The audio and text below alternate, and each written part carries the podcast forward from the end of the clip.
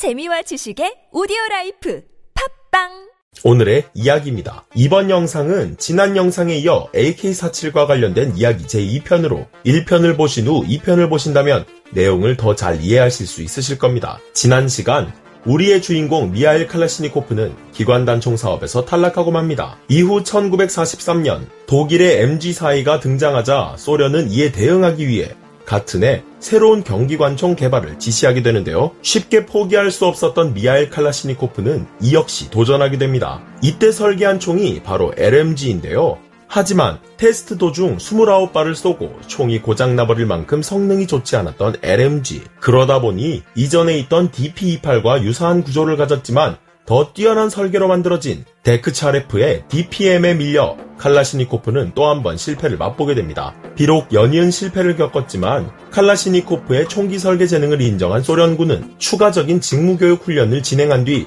그를 NIP SMVO로 발령하게 되는데요.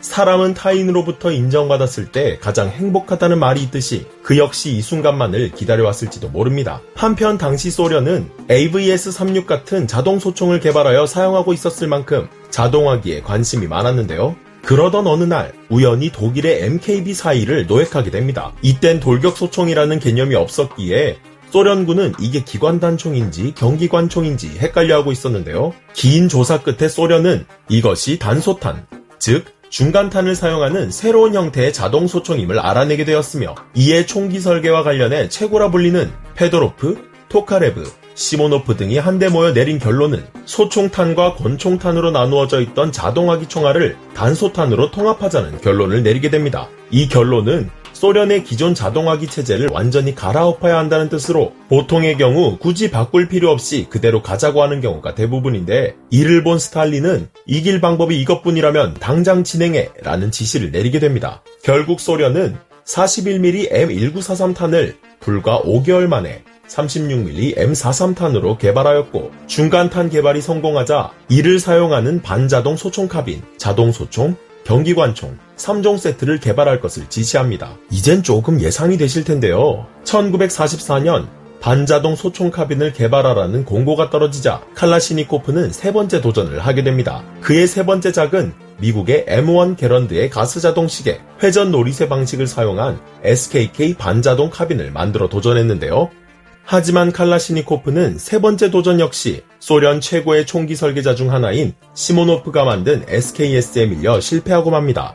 그러나 칼라시니코프의 재능과 손재주를 알아본 사람이 있었으니 그 역시 소련의 최고 총기 설계자라 불리는 토카레브였습니다. 칼라시니코프는 토카레브의 초청으로 소련의 조병창 중 명문 중의 명문인 툴라 조병창에 입사하게 되는데 그는 여기서 총기 개발에 전념할 수 있게 되었습니다. 총기 3종 세트 개발 중 반자동 부분에 실패한 뒤 많은 일이 있었던 칼라시니코프는 경기관총 부분에 참여하지 못하게 되었고 이제 개발은 마지막 하이라이트인 자동 소총 부분만 남아있는 상태였는데요. 하지만 독일의 무기 개발은 끊임없었고 MKB-42를 개량한 STG-44라는 세계 최초의 돌격 소총을 만들게 되면서 소련 역시 자동 소총 사업을 돌격 소총 사업으로 변경하게 됩니다. 이에 따라 진행된 사업의 1차 테스트 출품 작품으로는 벌킨의 AB-44, 스파긴의 AS-44, 코로빈의 AK-44, 토카레브의 AT-44, 수다예프의 AS-44가 출품됐는데 그중 수다예프의 AS-44가 가장 뛰어난 실력을 보였으나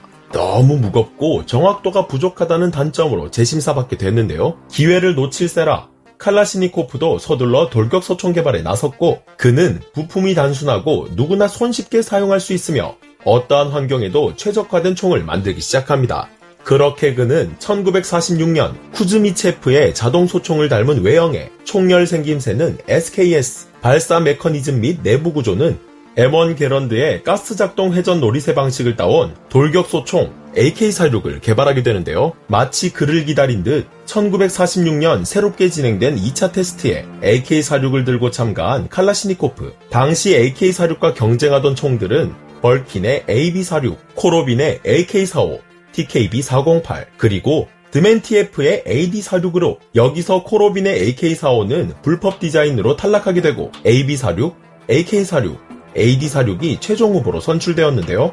이쯤 되면 불쌍해서라도 선택해줄 것 같지만 이번 사업 역시 칼라시니코프의 AK-46은 탈락하게 됩니다. 결국 그는 자신이 탈락했다는 사실을 받아들이지 못했고 계속된 재고 요청과 심지어 평가위원회를 찾아가 따지기까지 했는데요. 계속된 항의에 시험평가 담당관인 바실리 리우티 소령은 18가지 개선 사항을 지적하면서 이를 수정해 올 것을 요구합니다. 극적으로 마지막 기회를 얻은 미하일 칼라시니코프. 그는 류티 소령이 지적했던 대로 AK-46을 개량하기 시작하는데 복잡하고 부품 수가 많은 short stroke 가스 피스톤 방식을 long stroke 가스 피스톤 방식으로 바꿨고 내부 구조를 더 간단하게 하여 부품 수를 줄인 뒤 다른 총기 제작자들에게 조언을 얻어 AK-46을 최종 개량에 성공하게 되는데 그렇게 탄생하게 된 총이 바로 AK-47입니다. AK-47의 뜻은 어터매틱 칼라스니코프 1947 1947년에 칼라시니코프가 만든 자동화기의 약자를 따서 AK-47이라 부르게 되었는데요. AK-47은 결국 최종 테스트를 거쳐 채택되지만 아직 정확성에 문제가 있었기에 이는 바로 상용화되지 못했고 칼라시니코프는 채택 이후 설계 변경과 수정을 게을리하지 않고 꾸준히 진행하여 1949년에 모든 수정을 끝마쳤고 AK-47은 마침내 양산에 들어가게 됩니다. 길고 긴 여정 끝에 드디어 탄생하게 된 AK-47. 이런 AK-47은 왜 악마의 총이라고 불리게 되었을까요? 그 이유는 세계에서 가장 널리 사용되는 총이기 때문입니다. 실제로 냉전 도중 소련이 닥치는 대로 생산을 남발한 결과 AK 시리즈의 생산량은 현재 1억 정이 넘는 것으로 추정되는데요. 심지어 세계에서 가장 많이 사용된 무기라는 항목으로 기네스북에도 등재되어 있을 만큼 AK 시리즈는 그 생산량만큼이나 많은 희생을 불러왔을 것입니다. AK 시리즈가 이렇게 많이 생산될 수 있었던 이유는 단순한 총기 부품에 있었는데요. 칼라시니코프가 만든 AK-47은 사용되는 부품의 수도 적고 매우 간단하여 일명 짝퉁 AK-47을 만들기도 쉬웠습니다. 짝퉁이 탄생함에도 불구하고 다른 총과 견주어도 손색이 없었던 AK. 만들기도 쉬웠던 이 총은 결론적으로 사용하기에도 가장 쉬워 그를 잘 모르는 사람, 총을 한 번도 사용해보지 못한 사람이라도 단 몇 시간만 교육하면 쉽게 조작할 수 있었으며 뛰어난 내구력, 무겁지 않은 무게 등의 특징은 아이들마저도 사용할 수 있었을 정도라고 하니 이 정도면 더 이상의 설명이 필요 없겠죠. 그렇다 보니 베트남 전쟁을 포함한 많은 전쟁에서 사용된 AK는 반란과 같은 내전에서 많이 사용되어 반정부의 아이콘으로 불릴 정도로 지금까지 다수의 희생을 끌어내는 무기 중 하나입니다. 여기서 이런 생각을 하시는 분들도 계실 텐데요. 총이 잘못한 것이 아니라 총을 사용한 사람이 잘못한 거 아니에요? 물론 그 말이 맞지만 다른 총이 51mm 나토를 사용하는 반면 AK-47은 39mm 중간탄을 사용해 51mm 나토에 비해 반동이 낮은 것은 물론 5.56mm 탄보다 파괴력 역시 강하기에 이런 점들은 많은 사람들이 다른 총기에 비해 AK-47에 더 손이 가게끔 했다고 볼 수 있는데요. 이렇다 보니